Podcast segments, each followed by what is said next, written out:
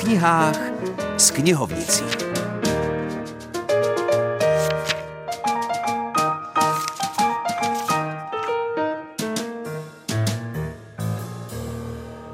Hezké nedělní odpoledne všem čtenářkám a čtenářům mezi posluchačkami a posluchači přeje Filip Černý.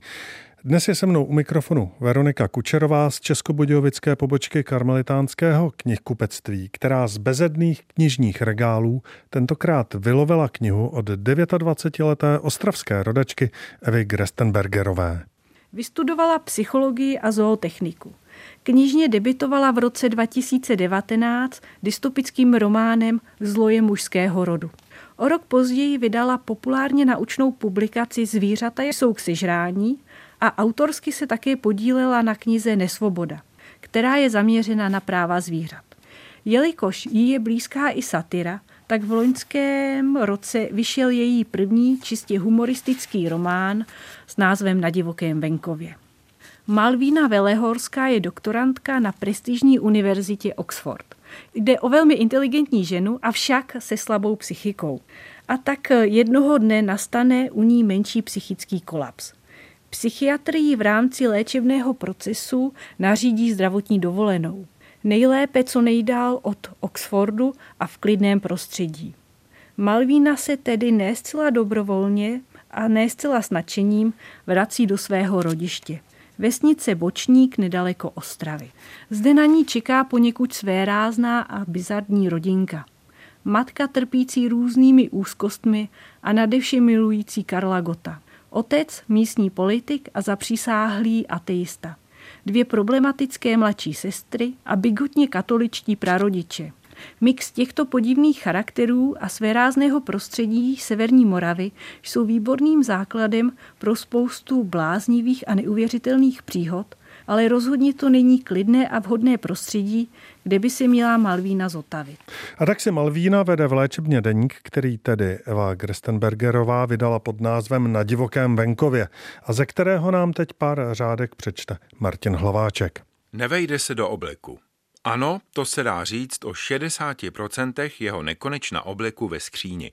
A ano, jelikož nosí obleky každý den, do některých se zákonitě vejít musí. Ne, nevejde se do svého slavnostního černého obleku s proužkem. Nemůže si vzít jiný oblek. Proč? Prostě proto, že si chce vzít tenhle. Normálním lidem to musí připadat neuvěřitelné, ale on takhle uvažuje i ve svých 50 letech. I dospělý chlap může zcela bez uzardění používat argument, ale já chci a trvat si na něm, jako by byl batole. Ano, spousta nás mužů jsme umíněnci umínění. Sedí to i na jednu z velkých postav české politiky a vojenství na Albrechta z Waldsteina.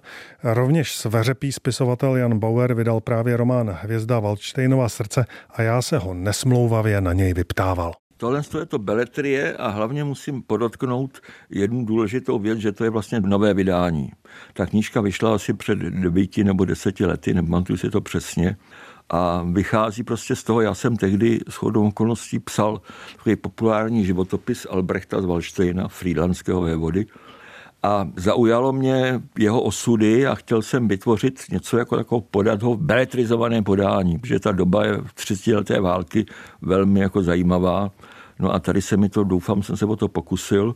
Eh, kniha začíná tou popravou těch 16 zběhlých důstojníků po bitvě u Licenu, té slavné bitvě, kdy se střetl Walstein se švédským králem Gustavem Adolfem, který v té bitvě padl. A část teda jako vojáků mu se v bitvě utekla. A on potom, který pod ním samotným jako zabili švédové dva koně a zranili ho a on se potom jako pomstil tím, že postavil před válečný soud. Když se podíváme do té knihy, která má podtitul Příběh z doby 30 leté války, tak objevují se tam možná postavy, které se objevují v tvých jiných baletristických dílech z historie? Ne, ne, všechno postavy jsou tam reálné, samozřejmě až na jednu.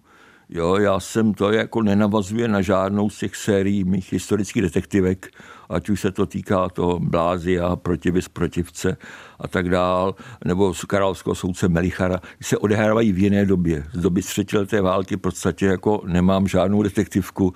Možná, že nevylučuju, že budou do budoucnosti něco se tak stane, ale tentokrát jsem prostě vycházel z těch svých znalostí o Waldsteinovi, který jako díky tomu, že jsem sepsal jeho populární životopis Ďábel Waldstein, tak jako znám dost. Tam v podstatě je jediná vymyšlená postava.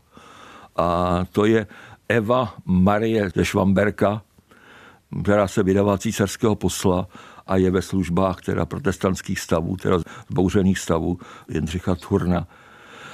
Má to tu osudovou náplň, že to je velmi krásná mladá dívka, do níž se Valštejn zamiluje. Původně ji považuje císařského posla a ve skutečnosti mu podává informace, mu tu nabídku, aby přeběhl na druhou stranu, postavil se na stranu Švédů a proti Habsburkům. Konečně držel hrabě Valštejnův dopis, tentokrát čitelný. Hleděl na rozmáchlé písmo takřka bez ozdob, prozrazující samolibost a velikářství. Rychle přelétl úvodní řádky překypující obvyklými zdvořilostmi. Vaše návrhy, vážený pane Sturnu, stojí za úvahu a budu se jimi dále zabývat. Pro boha, čím se chce na nich zabývat? Pomyslel si generál a četl dále. Až se mi zcela vyhojí zranění, budu pobývat s rodinou ve svém jíčínském zámku. Pokud budete na svých návrzích dále trvat, jsem připraven zde uvítat vašeho posla a vaše zmocněnce. Tak přeci jen má ten proklatý Waldstein zájem. To byla ukázka z románu Jana Bauera Hvězda Valčtejnova srdce. Pokud máte zájem, doufám tedy, že ano, tak připomínám, že za týden tu budeme s knížkami zas. Krásné dny.